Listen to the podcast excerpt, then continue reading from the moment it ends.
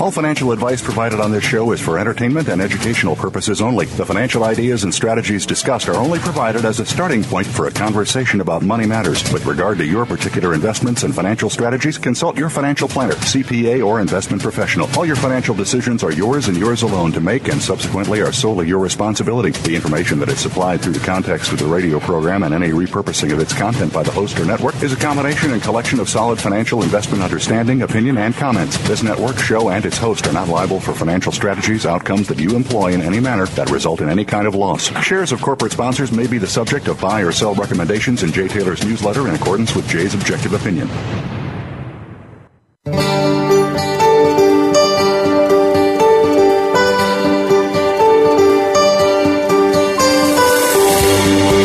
Welcome to Turning Hard Times into Good Times with your host, Jay Taylor. This hour will help investors fix issues and achieve personal gain. Now, here's your host, Jay Taylor. Welcome to Turning Hard Times into Good Times. I am your host, Jay Taylor, and uh, as I like to remind you each and every week, I'm also the author of a newsletter called Jay Taylor's Gold Energy and Tech Stocks, and my company, Taylor Hard Money Advisors, is also in partnership with Chen Lin, who publishes What is Chen Buying? What is Chen Selling? And again, if you'd like to sign up for Chen's letter, you need to wait um, until the beginning of the next calendar quarter. However, you do need to put your name on a waiting list so that you will have priority uh, when Chen adds new names and new subscribers to his list at the beginning of the quarter. Go to miningstocks.com, miningstocks.com to sign up either for my newsletter, Jay Taylor's Gold Energy and Tech Stocks, or Chen Lin's What is Chen Buying? What is Chen Selling? I want to thank each of you for listening to this show, and I want to thank, uh, suggest that you keep your questions uh, coming, questions, comments, criticisms, praises, whatever, uh, however you feel about the show. We like to hear from you. Send those along to questions for Taylor at gmail.com. That's questions, the number four, Taylor at gmail.com. Also, you can follow me at Twitter under the handle JTaylorMedia do want to thank our sponsors for making this show economically viable. Our sponsors for today's show are Novo Resources, Dynacor, uh, Gold Mines, Copperbank Resources, and Cornerstone Capital. Uh, would like to just mention that uh, Novo Resources came out with some really fantastic news this past week. Uh, some more really strong assays uh, that they've picked up, uh, and this project I think is looking better and better all the time. We are going to also, uh, we should be in the next couple of weeks or so, receiving some uh, assays from the deep drill hole that uh, Dr. Hennigh and his company have has uh, that they've drilled recently. Uh, so anyway, this uh, we did have Dr. Quinton Hennigh on the show last week with us. I do hope to have him on again sometime in the near future. This is, I think, and as I've said, uh, the most exciting exploration story I've seen in a long time. So uh, Novo Resources is one I think you want to keep your eyes on. Also, uh, before we get into today's show, I'd like to comment just a little bit about an article that I saw and read this morning uh, on Greece. What is going on in Greece since the new elections? You know, after the uh, left uh, leaning or sort of radical left, as they're called, uh, won the election in Greece, uh, a lot of people figured, oh well, you know, we'll uh, we'll put the pressure on them, and they'll come back and they'll forget their campaign promises uh, that was made by the uh, by the new leader of Greece. Well, it seems that that's not happening at all. It seems as though uh, this uh, gentleman that won the election is very is going to stick very much to the principles uh, upon which he was elected, and for that, I say congratulations. Do we have a, an honest politician, perhaps a statesman, perhaps? Well, I'm certainly not ready to say I'm in agreement with his left-leaning uh, political views by any means. No, I'm not at all. But that somebody would actually stand up for what they believe uh, is certainly a breath of fresh air in the world today. Um, I would just like to pass along some of the remarks, uh, actually from the uh, from uh, this was taken uh, from the Telegraph, the United Kingdom newspaper, uh, and the finance minister. just a couple of quotes from him in a speech that he made yesterday. Quote. Exit from the euro does not even enter into our plans quite simply because the euro is fragile. It is like a house of cards. If you pull away the Greek card, they all come down. Do we really want Europe to break apart? Anybody who is tempted to think it possible to amputate Greece strategically from Europe should be careful. It is very dangerous. Who would be hit after us? Portugal? What would happen to Italy when it discovers that it is impossible to stay within the austerity straitjacket that is imposed on it? There are Italian officials, I won't say from uh, which institution, who have applauded me to say they support us, but they can't say the truth because Italy is at risk of bankruptcy and they fear the consequences from Germany. A cloud of fear has been hanging over Europe over recent years. We are becoming worse than the Soviet Union. That was the remarks of the uh, of the finance minister of the new Greek government. Well, of course, this has really uh, gotten the dander up of the uh, of the euro officials, um, and yet their deflationary conditions are causing interest costs to rise very much more rapidly uh, than GDP in countries like Italy, Spain, and Portugal, and that's automatically pushing public debt ratios ever higher, making the noose around the necks of those countries ever tighter. Uh, it was uh, Berkeley economist Barry Eichengreen uh, he recently warned, he said that a Greek exit would be Lehman Brothers squared, setting off a calamitous chain reaction with worldwide uh, consequences. And um, so Syriza's gamble is that the United that the European authorities know this, um, and so that they will uh, certainly have to back down. So it is a game of chicken in essence that's going on. But in a way, you know, you can understand that the that he may have this figured right. The old saying goes that if you owe the bank a thousand dollars, they uh, control you. If you owe them a billion, you control them. And in some ways, that's sort of what seems to be taking place here. Now there are some concerns. Very much, you know, the new Greek government has talked about looking to the Soviet or to the Russian government for help. And in fact, uh, this same article was talking about about how uh, the European officials, the last thing they want is for Greece to leave the Western NATO ambit and uh, a failed state spreading chaos across the Balkans and drifting into the arms of Russia. And yet it's very ironical in a way when you think about it. Russia failed because of its, uh, of its economics. It's communist economics. It's statist economics. And yet, what is the West doing but following the same path of the uh, of the so, the old Soviet Union? Meantime, if you look at the financial structure of, of Russia, it's far superior to what the United States has and what the Western world has. Uh, Russia has virtually no debt, very very little debt to GDP. It is not a debtor nation as the United States is the largest debtor nation in the world. So it was President Eisenhower, I remember was when I was a lot younger, when he talked about President Eisenhower talked about how nations don't fall from uh, exterior threats nearly as often. Most often, they fall as a result of uh, of the debasement of their currency, the uh, and living beyond their means. Well, most certainly, the Western world is living beyond its means in spades. And uh, I fear that we are very quickly facing a day of reckoning, a day of reckoning that will either, either um, you know, that has may have some possibilities uh, for those that see the trouble coming to prosper from it, or as a result of their insights into what is happening. Uh, and so that's one of the things we want to talk about on today's show. In fact, I've named today's show "Adapting to and Profiting from the Collapse of the Federal Government Empire." And that is really coming from the text of Richard Maybury's most recent newsletter. Uh, and we are going to be talking to Richard Mayberry at about a half past the hour. Uh, Michael Oliver will be joining me in just a few minutes. And I, I really do value Michael's technical analysis very highly uh, because his work, not only is, does he provide very prolific uh, work, he covers many of the markets virtually all the markets that I'm interested in, uh, not necessarily the individual companies. I don't think he, he really follows individual companies, but uh, all of the markets that I'm that I watch most closely, the precious metals markets, the, uh, the the equity markets, debt markets, and so forth, commodity markets. Michael really follows them, and he follows them really from a very unique perspective. His um, momentum structural analysis provides ongoing guidance for various markets uh, that I that I find have been very prescient. He's he's really done very very well in terms of um, alerting his uh, subscribers to markets where they can uh, where they can make money, um, and uh, somehow his structural analysis sort of helps him to see when break when markets are breaking down at a fairly early uh, stage.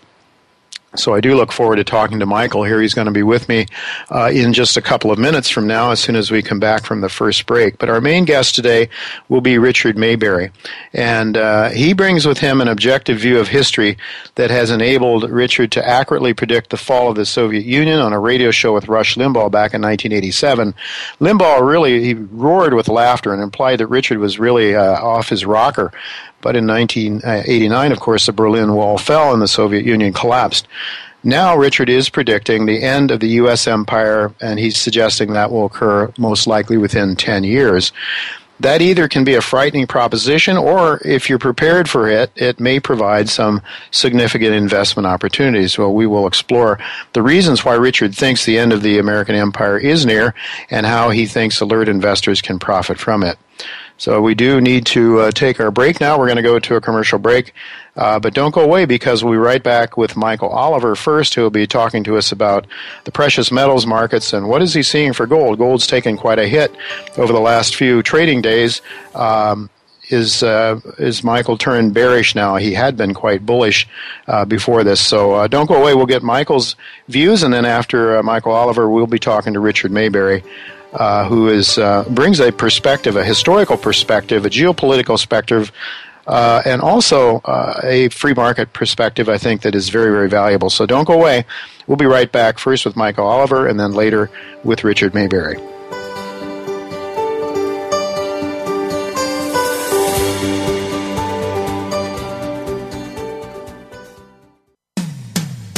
When it comes to business, you'll find the experts here. Voice America Business Network. Novo Resources Corporation, trading symbols NSRPF on the OTCQX and NVO on the Canadian Securities Exchange, is an advanced junior mining exploration company whose highly prospective assets are located in the Hamersley Basin of Western Australia. Novo's flagship asset, its Beatons Creek project, has an NI 43101 compliant resource of 420,000 ounces at a grade of 1.5 grams per ton. With 10 million in cash and strong shareholder support from Newmont Mining, Novo looks to complete a feasibility study in the first quarter of 2015. We're always talking business. Talk to an expert. Call now, toll free, 866 472 5790. That's 866 472 5790. Voice America Business Network.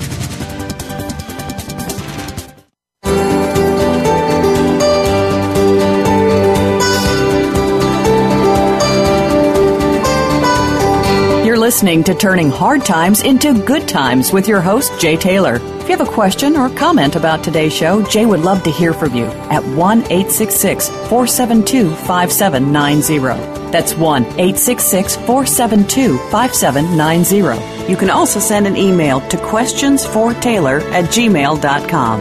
That's questions, the number 4, Taylor at gmail.com. Now, back to our program. Welcome back to Turning Hard Times into Good Times. I'm your host, Jay Taylor, and I'm really glad to have with me once again Michael J. Oliver. Michael, uh, now makes available his service uh, to, well, I would guess mostly accredited investors. It's not a, it's not an inexpensive service, but it's a reasonably priced service uh, for people who are active in the markets and, and have a fair amount of money to invest. Uh, hedge funds and, and wealthy individuals primarily, I suppose. Uh, but it's, it's uh, I think, very reasonably priced uh, for for people. So the best place to go is OliverMSA.com. Oliver M is in Mary, S is in Sam, A is in Albert.com for more information. Now, I, am not going to spend time reading Michael's uh, bio because it is posted. He's been with us before. It is posted at the Voice America uh, at my page on the Voice America Business Channel, so you can go there to catch up more on Michael. He certainly has had a rich background uh, in technical analysis and with some very uh, household name companies in the past, and that he's done work for. So, welcome, Michael. It's really glad. I'm really good to have good to have you with me again today. Glad to be back, Jay. Really good. Now, I would like to focus a little bit on, on your missive on February 8th, this past Sunday. Uh, you headed it up battlefield conditions, and then you ended the letter by saying, We are moving towards violent times. Now, you know, Michael, I turn on CNBC and Bloomberg, and there isn't anything violent or anything we need to be worried about at all in America. Everything is under control with all those uh, PhDs from Harvard, Princeton, and Yale in charge of our well being. So, what are you seeing that causes you? What are you seeing from your technical analysis? You know, we, we have a lot of people on here that talk from fundamental from a fundamental point of view, uh, but it's hard to measure that. You really do a lot of work on a technical uh, basis that I think removes the emotions, removes the biases to a great extent. What are you seeing that that causes you concern? Well, by the violence, of course, I was referring to market violence. We, if, if you view assets as various categories, uh, I know there's an overwhelming bias uh, among investors to look at equities as the primary mm-hmm. arena, which is an unjustified thing. I think it's uh, uh, over time, sophisticated investors have been taught the lesson repeatedly that there are other places to be. Uh, hence, commodities have been a, become a viable alternative over the last 20 years or so. There's the debt arena and there's the foreign exchange arena. Those four categories are all exchange traded, either via futures, via individual stocks, or via ETFs. So that world is totally open up to the investors, long or short, in four asset categories. So the world is not just equities. But when yeah. you look at the developed market indexes, uh, Europe, FTSE, Japan, and us, uh, uh, omitting the emerging markets and omitting China, which is very violent this last year to the upside. Basically, yes. what you see is a yawn. Uh, the S&P has gone sideways for six months, oscillated several percent above or below its September price high, which was 2019, uh, and violently oscillated, but it's trendless effectively. I think it's a topping process. In fact, I've declared it a top. Now, that doesn't mean the top tick has necessarily been seen. I've left open the possibility you might see something a few percent above last year's high, which was 2093, and right now we're in the high 2060s. Uh, the, uh, but basically, when you stand back and look at the developed market equity indexes, the, the blue chip indexes of Europe and so forth, and here, it's a yawn. It looks steady. It looks uh, copacetic. You know, it, it doesn't uh, evoke violence. But oh, when you look at the other three asset categories, it's been horrendous. We've had crash-like conditions in the debt area where, for example, the spread relationship between high yield debt, risk on debt, so called, uh, and low yield or risk off debt, namely treasury type debt, there has been a total collapse in the spread relationship between high yield and, for example, TLT, the ETF of uh, government 20 year debt uh, so forth, where it's been almost a 40% collapse in a matter of several quarters. That's horrendous. That's not minor. Mm-hmm. Uh, that, that's neon type, sign type uh, uh, situation. And then at the same time, we have an oil collapse. Probably the core, the most weighty commodity out there, to collapse more than 50% in a matter of six months with virtually no support on the way down. So there's a commodity asset category that, that's had a major collapse.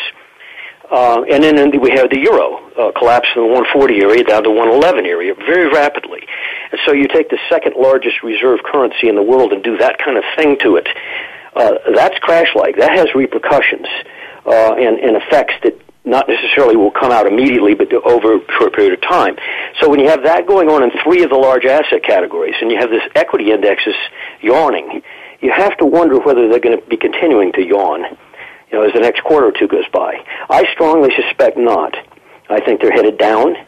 My annual momentum work on the S&P has argues to me fully that we are in a top.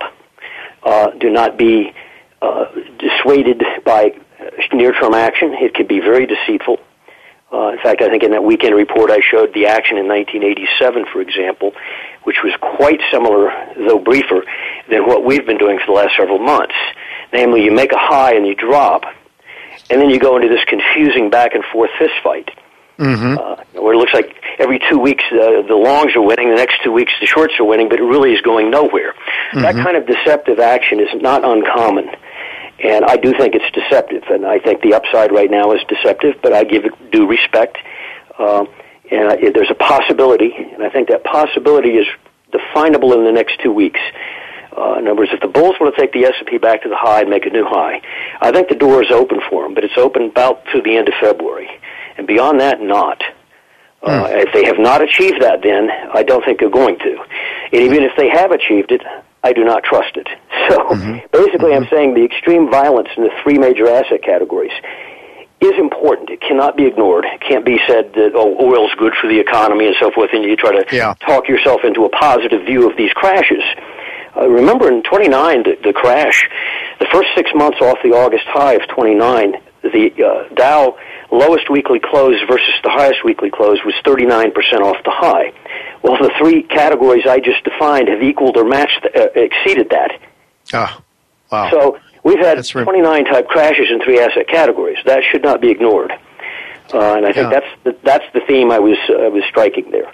Oh, that's remarkable, and uh, I think you you know you highlighted the last time we talked to you the rapidity with which these markets have crashed over such a short period of time. I mean, if you have a, a gradual over a couple of years instead of over a few weeks, uh, you have some time to adjust. The markets have mm-hmm. some time to adjust. It's mm-hmm. almost as if the markets have hit an air pocket, and mm-hmm. there's just no support, as you say, almost uh, just without any support. It's very seems very anomalous. I mean, these are not these are not usual markets, are they? No, this is uh, in 40 years I've not seen. I've seen two asset categories at once go. In 2008, for example, late in 2008, commodities went with stocks to the downside. Mm-hmm. Uh, but the foreign exchange markets weren't really, nothing was going on there. The debt markets were steady uh, and so forth. So there wasn't the comparable events so mm-hmm. widespread. Mm-hmm. And in 87, for example, it was strictly stocks. Uh, in 2000, 2002, it was stocks. Commodities were steady to up. So it was isolated. But now we have three of the four major ones collapsing in ways that, uh, uh, and again, the speed is the issue too, because it creates damage that people can't adjust for. I'm talking institutions. Sure. Uh, so the damage is far worse because of the speed. So I do not think uh, the equities will survive it. I think that uh, they can yawn and pretend, and it looks good on the tape and so forth and so on, but it, it's, it ultimately will cave. That's my assessment. Well, um, you also stated in your concluding remarks, you said there are two, there are now two essentials, and only 2 mm-hmm. to watch, and those are the S and P and gold. Why those two? Well, gold C has not been that violent. We did make new lows in gold after it collapsed in 2013-14. Uh, it paid its dues a long time ago. Uh, sure. and, and, gold uh, to the world economy is not so severe as oil is in terms of its ramifications. So sure. gold paid its dues, built its base, and then made a low in November at uh, 1140, which was a level that we thought would be the low. And on the way back up, MSA has advocated to investors who want to be in gold or gold-related uh, platforms to uh, build a position, not go fully 100% long, whatever they might otherwise wish to have, and wait for the final hurdle to be crossed. Well, that hurdle was touched, and I thought it would be resistance initially. It was a 1300 level, and we've now backed up uh, 70 bucks from that level. Uh, not too rapidly. It took two weeks to do it, so it wasn't like a, a sudden or, or dangerous. The um, that pullback does not look malignant to me. It looks like it's setting structure. Uh, to define what I mean by that, if you see a price chart, for example, go to a given level a couple times, and then so, so you can draw a line across a, a, set of highs. That's called structure building, and when you go through it, uh, you can mark the spot. Well, in mm-hmm. the case of gold, it's been doing it on my momentum work, and that 1300 um, is a level now in momentum that if you return there one more time, uh, most of my momentum indicators are going to really blow a hoolie, and uh, the longer term ones, and that's the point where MSA will basically say 100% mm-hmm. bullish on gold. Right now, I'd call myself in the 70, 75%. You should be long that much of whatever you want to have long, and you should. And some of that was put on at a lot lower levels than this, by the way.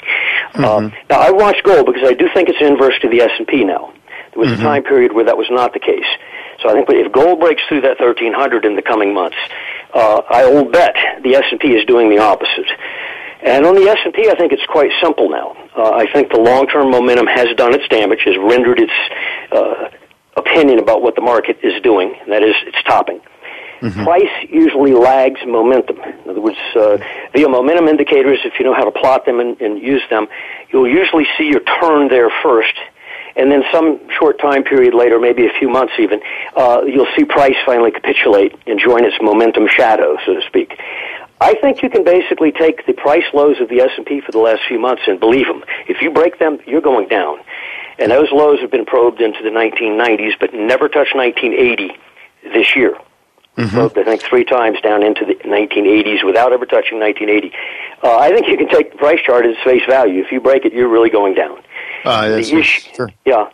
Go ahead. Yeah, it's, it's very interesting because uh, you know you were saying that the price lags momentum, and um, uh, you know, I was just seeing this is from a fundamental point of view. I was seeing a, a chart yesterday. I don't know if it was on Zero Hedge or where it was, but they were showing the uh, collectively the analyst projections for earnings uh, out for the next quarter, and there's a huge disconnect with where the price of uh, of the S and P is right now. Mm-hmm. So, from a fundamental point of view, it seems like it's falling in place with what you're saying potentially. Mm-hmm. Mm-hmm. But I would like to ask you also, Michael, about the dollar because the dollar used to be inverse to gold, and more recently we're seeing the dollar and gold well, the gold has backed off the last uh, few trading sessions or so, but we've seen both of those currencies move higher against everything else uh, in the last since about mid-December. Any thoughts along those lines? Yeah, I, I think that the correlation of the dollar to the gold is is uh, mistaken. I think if gold is a currency, which I uh, money is money, that which I do believe it is. It's not. It's not merely a commodity. Uh, that in an effect, when you take the the two reserve currencies of the world and drop one of them off the page with the potential to go a lot further, that's the euro that kind of volatility, violence, and so forth is destabilizing. It indicates there's something wrong with the money units, the, the two major money units. They're not properly priced. Uh, there's mm-hmm. some great mistake going on out there in these yardsticks that we call money. Mm-hmm. Uh, mm-hmm. And therefore, gold shines in that regard because it doesn't have that attribute. It has the staying power of value over history.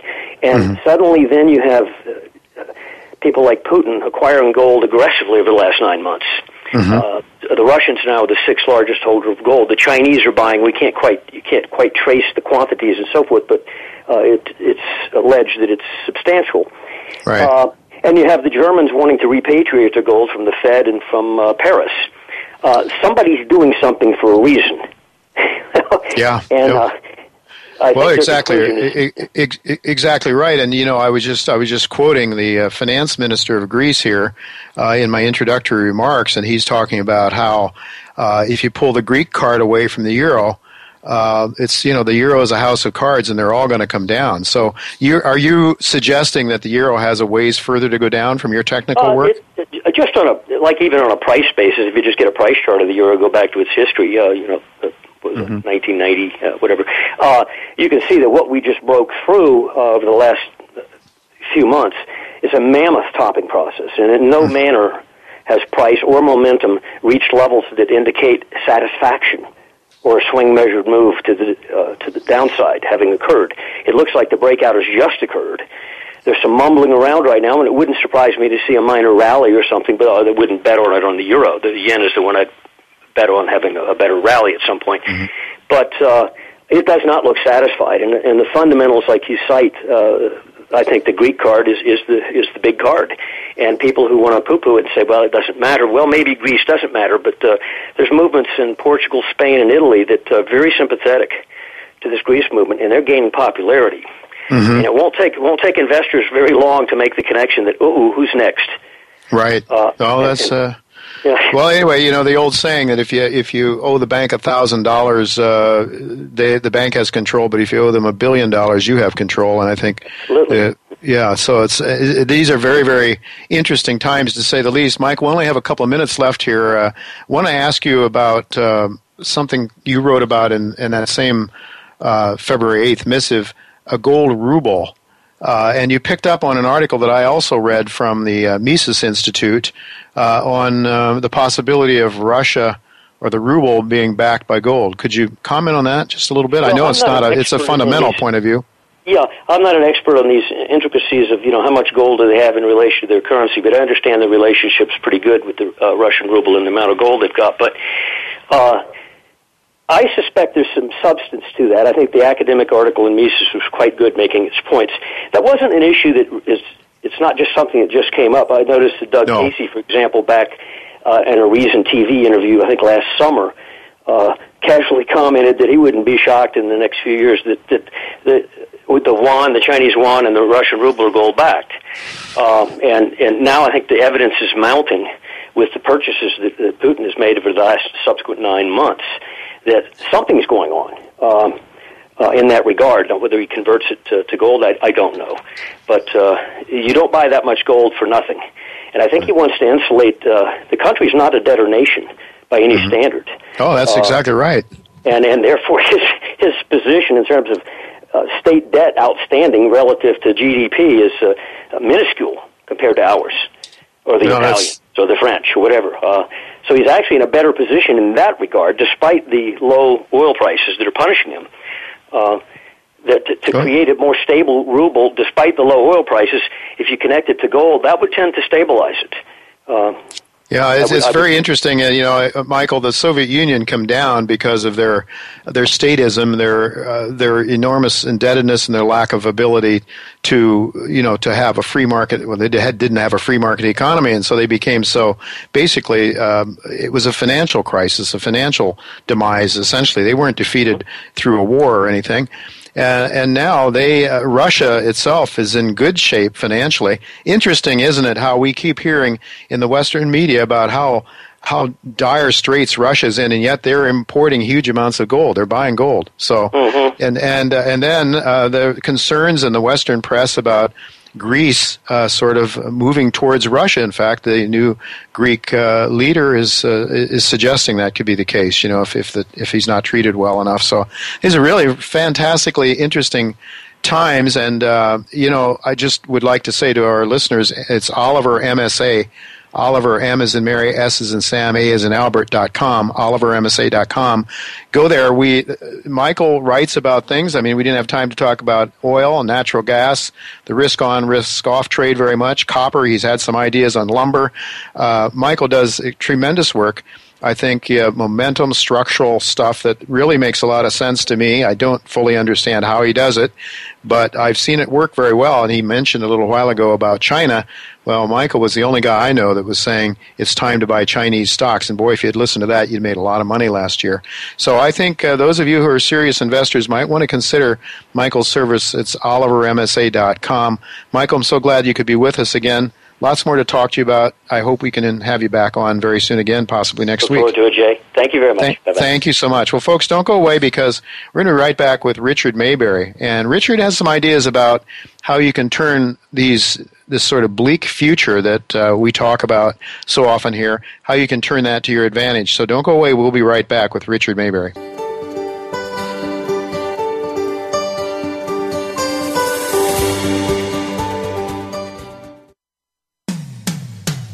Comes to business, you'll find the experts here.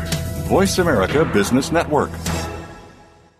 Cornerstone Capital Resources is a prospect generator focused on joint venturing its highly prospective gold, silver, and copper projects in Ecuador and Chile. At its Cascabel joint venture in Ecuador, funded by partner SolGold PLC, hole 5 of an ongoing drilling program intersected over 1,300 meters, grading over 6 tenths of a percent copper and over half a gram per ton gold. Cornerstone retains a 15% interest financed through to completion of a bankable feasibility study. Symbol CGP on the TS SXV and CTNXF on the OTC.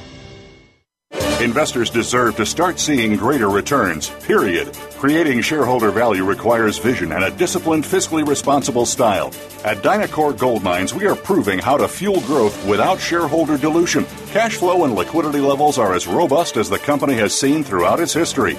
Dynacor is a low risk public company generating actual profits coupled with real shareholder value. Learn more at DynacorGold.com or follow us on Twitter at DynacorGold.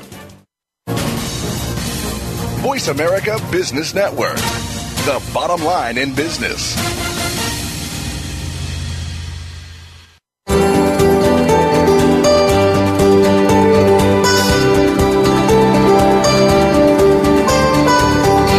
Listening to Turning Hard Times into Good Times with your host, Jay Taylor. If you have a question or comment about today's show, Jay would love to hear from you at 1 866 472 5790. That's 1 866 472 5790. You can also send an email to questionsfortaylor at gmail.com. That's questions, the number 4, Taylor at gmail.com. Now, back to our program. Welcome back to Turning Hard Times into Good Times. I'm your host, Jay Taylor, and I'm really pleased to have with me once again Richard Maybury. For those of you who do not know Richard, he is the publisher of the U.S. Uh, and World Early Warning Report. It's called, uh, to be exact, Richard J. Maybury's U.S. and World Early Warning Report. Uh, it is an excellent newsletter. It's one of those that I look forward to. Uh, uh, you know, and when I don't get it, I start to have I start to get shaky because I, I, really enjoy Richard's work. I enjoy it and profit from it. And uh, actually, uh, it was Ron Paul that told me years ago that uh, when he went back into Congress that he had uh, that he had uh, turned his letter over to Richard Maybury, and I thought that was quite a compliment because I have such a high regard for Ron Paul, and he uh, obviously has for Richard, but for good reason because Richard has really puts together insights I think that are very unique and very prescient, and so I'm really glad to have you with me again, Richard. Thanks for joining me today. I always uh, enjoy listening to you because uh, you do such a great job of giving people a viewpoint that most people don't even know exists or never exposed to. And uh, your emphasis on Austrian economics and uh, all the related subjects to that I, is extremely valuable and it's extremely rare. Uh, and, and I, for one, thank you very much for that. Well, I think I thank you too because I think what you bring into the uh, insights, uh, not only a, a, sound understanding of, of, Austrian economics, free market economics, but also uh, the moral issues that are attached to that, and uh, and also history. You know, if there's anything we're not taught in school anymore, it's history.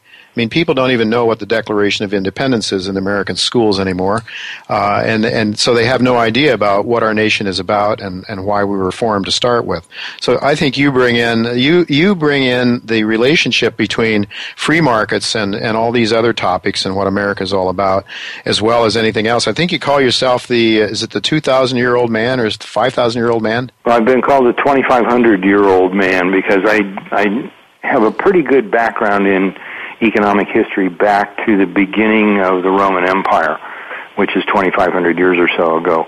And I like to relate things to, uh, you know, economic events that have happened over the centuries and show that there's not really a whole lot that's new.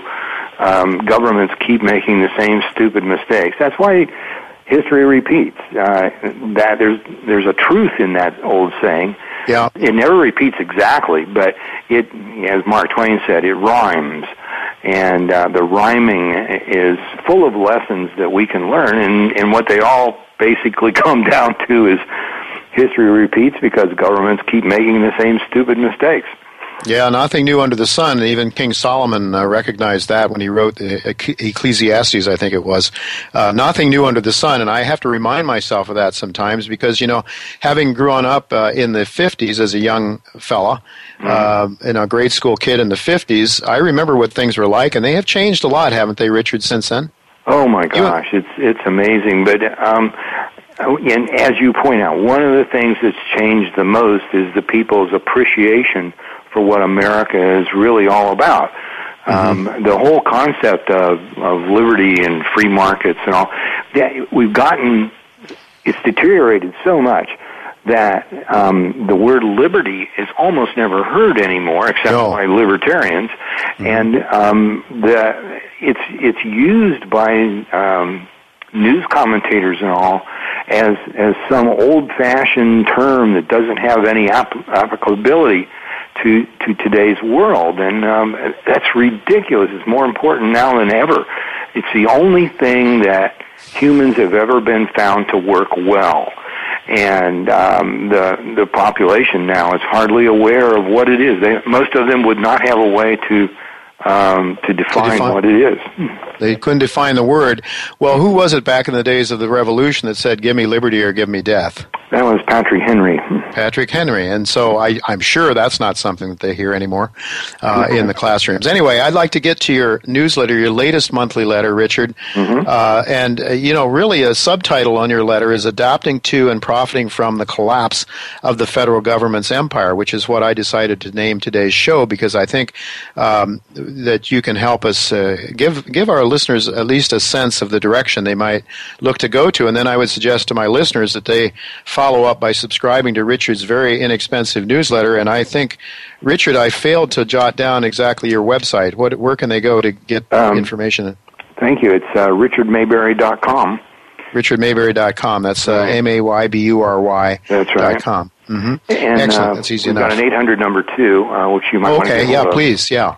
Go ahead. 509 5400.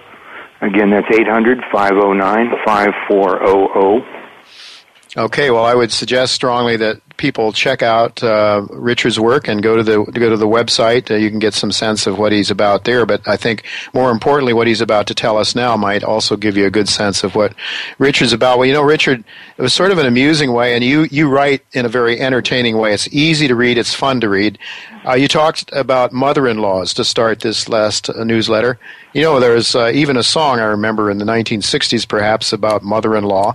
It's a big deal about mother-in-laws. They have a sense of sticking their nose into other people's business, and of course, a good deal of uh, uh, quite a few marriages probably have been broken because mother-in-laws meddle and so forth.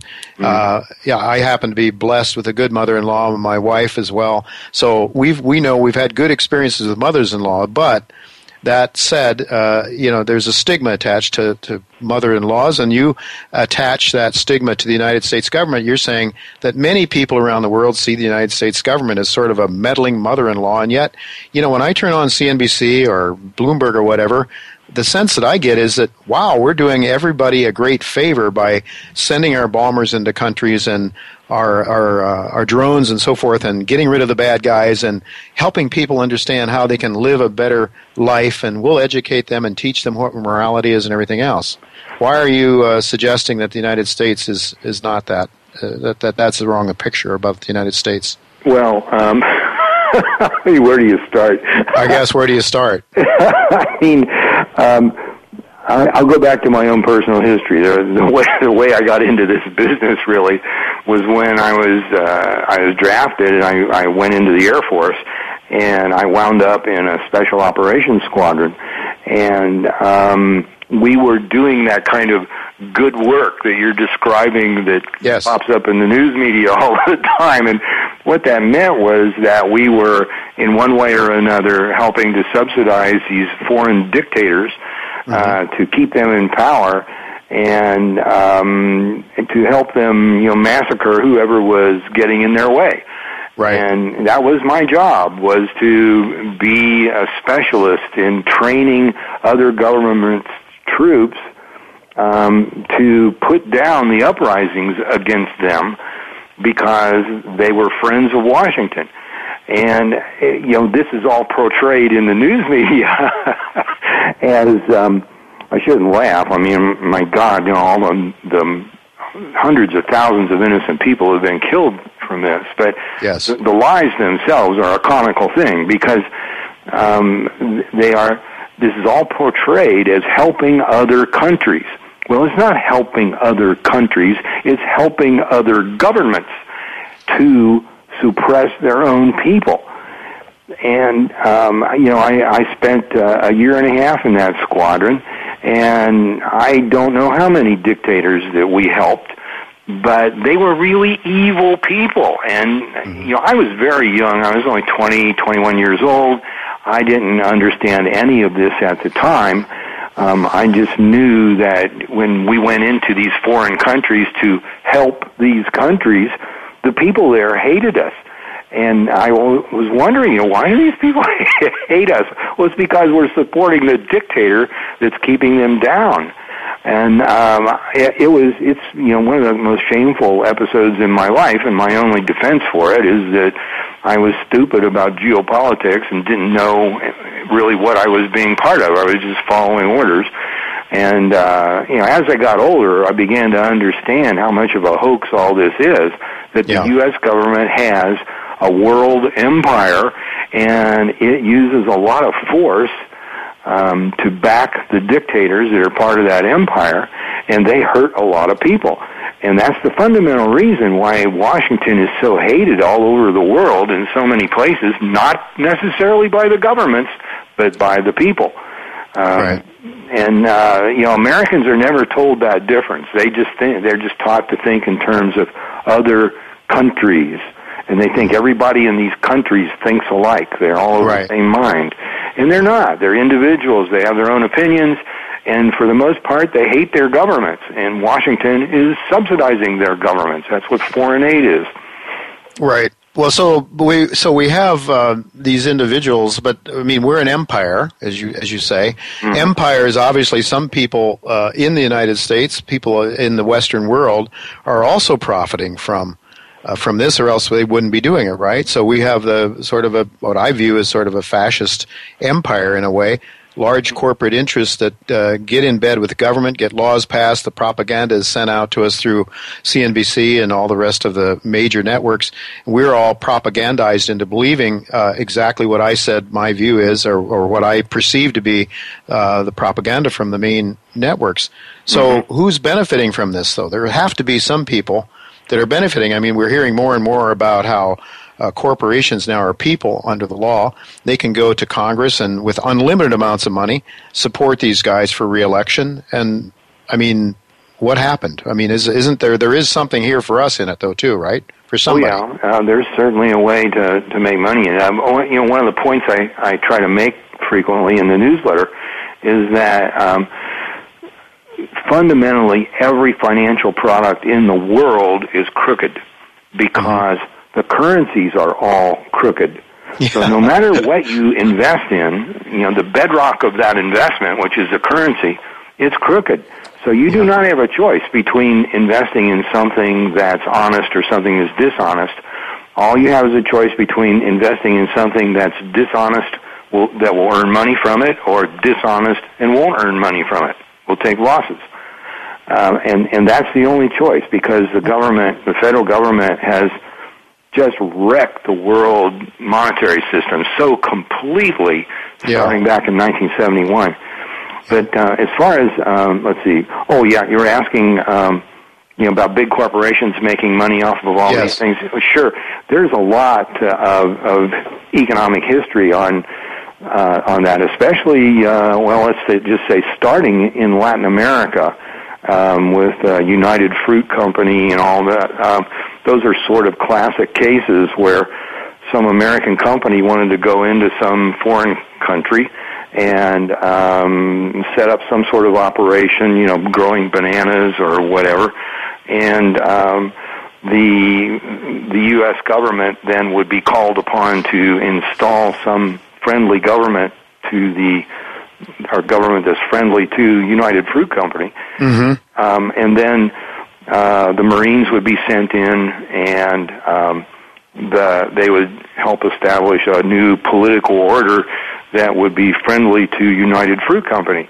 Mm-hmm. Um, there were um, the federal government either uh, directly changed or strongly influenced the change of governments in 41 cases in Latin America.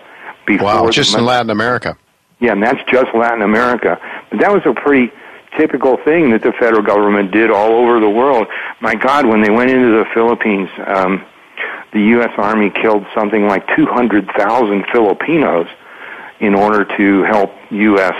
companies get control of the Philippines. But, mm-hmm. but I, yeah, I so hate to you, to focus on that particular part, this money making part of it, because I don't think it's really the main driving factor. In every one of those cases where some corporation tried to get Washington to help it get established in another country, that corporation was only able to do it because there were power seekers in Washington who knew that they would acquire more power by doing it. And I think that's the main driving force is this joy of using power on other people, helpless people. And I think that's what's driven a whole lot of what Washington has done around the world for 200 years. Uh, wow. The, the joy of, of controlling other people. What's that? The joy of controlling other people, dominating yeah. and controlling and, and lording it over them. That's right. The thrill of power. Uh, Americans don't like to think about that, that their politicians are driven by a lust for power, just like politicians in other countries. Well, no, but that's only are. Putin that's driven by this kind of thirst for power. Uh, Putin, you say? Yeah, it's only Putin. We don't do that. That's Putin that does that stuff. Yeah, right, right. Um, yeah, that, it's only those bad guys over there that have a lust right. for power. No. But you know, Richard, uh, there was, I don't know if you, you've come across the name of Edward Bernays or not, but uh, you, you mentioned the United Fruit Company, and that, uh, you know, the first time I come across, I came across his name recently, and he apparently engaged in it, was paid by United Fruit Company uh, to help propagandize the efforts that you were just speaking of, to mm-hmm. get the American people on side of sending the Marines down there and putting a government in place that would uh, allow United Fruit Brands to get rich. Yeah, um, there's a um, there was a a general named Smedley Butler, a Marine yes. general, and Smedley Butler was uh, he was a it was the equivalent of a, a two-time winner of the Congressional Medal of Honor, as well as being a general in the Marines, and he was in I think uh, it was 121 battles. In in almost all of them were simply about um, getting the Marines in some place to set up some sort of new government in that area. And when Smedley Butler got out of the Marines, he began to look at the history of all of this and see what he was actually doing when he was in the Marines because he never paid any attention to the politics of it. Mm-hmm. He just followed orders. And he was absolutely appalled and he made some speeches, and uh, there are some books around um, that he wrote. Uh, again, his name is Smedley Butler. Mm-hmm. Camp Butler in Okinawa is named after him, and um, and yet the lessons that Smedley Butler tried to teach just disappeared. And yeah. I'll bet you you won't find one in a thousand Marines that actually know who he was or what he tried to um, publicized. That right. this, this is incredibly stupid. This huge empire that they were building. Hmm. Well, it's a, it's a commentary, but you know, one thing you just said, Richard, you helped answer one of the many questions that we're not going to get to today that I have for you. One of those questions had to do with how can you, uh, how can you propose your subscribers buy defense stocks uh, when those companies are out there killing people? And uh, here's here's what I've done. I actually took your advice. I suggested in my own newsletter that people put a, a portion of their uh, of their portfolio into several defense stocks. Some of those you named in your newsletter. Uh, and then I suggested if you're if you really feel badly about profits you make from it, send those profits or a portion of them to the Ron Paul Institute for Peace and Prosperity to help support that organization that can help let people know the evils that are going on because Daniel McAdams does a remarkable job there. He was Ron Paul's assistant when Ron was in Congress, and I have Daniel on a podcast weekly to talk about some of the things. He's very much down in the weeds about, you know, in terms of what the details are, what's going on, what we're doing in the Ukraine, what the United States is doing all around the world, but especially in the Middle East and, and that part of the world. Mm-hmm. So, uh, you know, I, but now I'm, I'm hearing what you're saying. There's no way you can escape being part of this evil empire in a sense. That's this right. this this That's bloodthirsty exactly right. empire that kills hundreds of thousands and millions of people, uh, just for the sheer you say primarily motivated by power, but also by I'm I'm sure by corporate interest. So take a, since you can't escape it, we all pay taxes or we go to jail. That's mm-hmm. supporting the empire, right? All this mm-hmm. evil, uh, status stuff. So you yep. may as well take the profits from it and and then do good with it. That's kind of the way I've looked at it. Yeah, fine. I think that's a wonderful wonderful point of view. I, I like it a lot, and it's what what people don't understand is that a lot of the things that look horribly uh, dishonest aren't as dishonest as the ones who that look like they might be okay. Um, mm-hmm. For instance, you might think that well I'm not going to invest in defense stocks. I'm going to invest in treasury bills. What could be more yeah. uh, harmless than that? Well, those treasury bills help finance the wars. Absolutely. It's like just handing money straight to the government and, and saying, oh, take this out and go kill anybody you want with it. Buy whatever right. you want to kill. Right. At least with, with your buying, when you're buying a, a defense stock, um, you are in some way probably providing some weapons to people who really do deserve them, really do need them for defense. And and the US does too. I'm not I'm not saying this is not a dangerous world. It most definitely is and the US does need defenses and so the things put out by these companies are important to us for honorable purposes. Um, unfortunately, they're also sold to people who aren't so honorable. Uh, but this idea that you're going to invest in something that's not tangled up in the corruption of this empire, good luck. If you can find something, something, please let me know. I'd like to, yeah. to hear about it. Yeah. Well, I, I, hear what you're saying, and uh, unfortunately, my engineer is telling me we only have a minute left, and there's so much more to talk to you about. You know, you you are very much in favor of, uh, and maybe we have you back sometime soon, but you're very much in favor of commodities, precious metals, as we mentioned, defense stocks. Some other things I wanted to ask you about: the S&P Case Shiller 20 City Residential mm. Real Estate Index and the Collector Coin Index. We'll have to ask you about that some other time if we can have you back sometime okay. soon. But you have so much more to talk about uh, what's going on in uh, in Beijing Beijing and Russia and so forth. These are things, folks, you can get from Richard's newsletter. Really, I'm I'm suggesting it's very very important. Sign up for Richard's newsletter, Richard Maybury's early warning report, and it's richardmaybury.com. I think you said. That's right. And just go there, folks. We're out of time. Uh, Richard, we want to have you back very soon if we can to talk more about some of the other things you talk about in your newsletter if you're amenable to it. Sure, yeah, I'd, I'd uh, love to do it. And uh, again, Jay, you're doing a great job, and I'm, you know, I'm electronically patting you on the back here for doing. Okay, thank you very much, Richard. That's a compliment coming from you, that's for sure. I do have to tell our listeners that's all the time we have for now. Next week, Stephen Harner, who writes for Forbes magazine, and he's really very much involved, understands what's going on uh, in the geopolitics of uh, Asia Russia and China, very much appalled by what he sees the United States doing, uh, not allowing China to patrol their, their own sea lanes. I mean, how does that make any sense? Well, it does make some sense given what Richard just told us. Also, next week, I'm going to be talking to the CEO of Copper Bank. That's a company that is involved in investing and funding low cost copper mining projects. So it should be a very interesting show. Uh, thanks to each of you for listening. Thanks to Tacey Trump, my producer, Matt Widener, my engineer. Again, until next week, goodbye and God's blessings to you.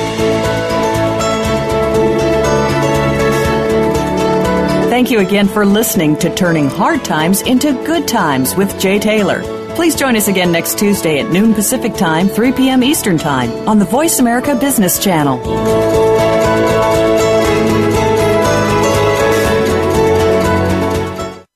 Novo Resources Corporation, trading symbols NSRPF on the OTCQX and NVO on the Canadian Securities Exchange, is an advanced junior mining exploration company whose highly prospective assets are located in the Hamersley Basin of Western Australia. Novo's flagship asset, its Beaton's Creek project, has an NI 43101 compliant resource of 420,000 ounces at a grade of 1.5 grams per ton. With 10 million in cash and strong shareholder support from Newmont Mining, Novo looks to complete a feasibility study in the first quarter of 2015. Investors deserve to start seeing greater returns, period. Creating shareholder value requires vision and a disciplined, fiscally responsible style. At Dynacor Gold Mines, we are proving how to fuel growth without shareholder dilution. Cash flow and liquidity levels are as robust as the company has seen throughout its history. Dynacor is a low risk public company generating actual profits coupled with real shareholder value. Learn more at DynacorGold.com or follow us on Twitter at Dynacor Gold.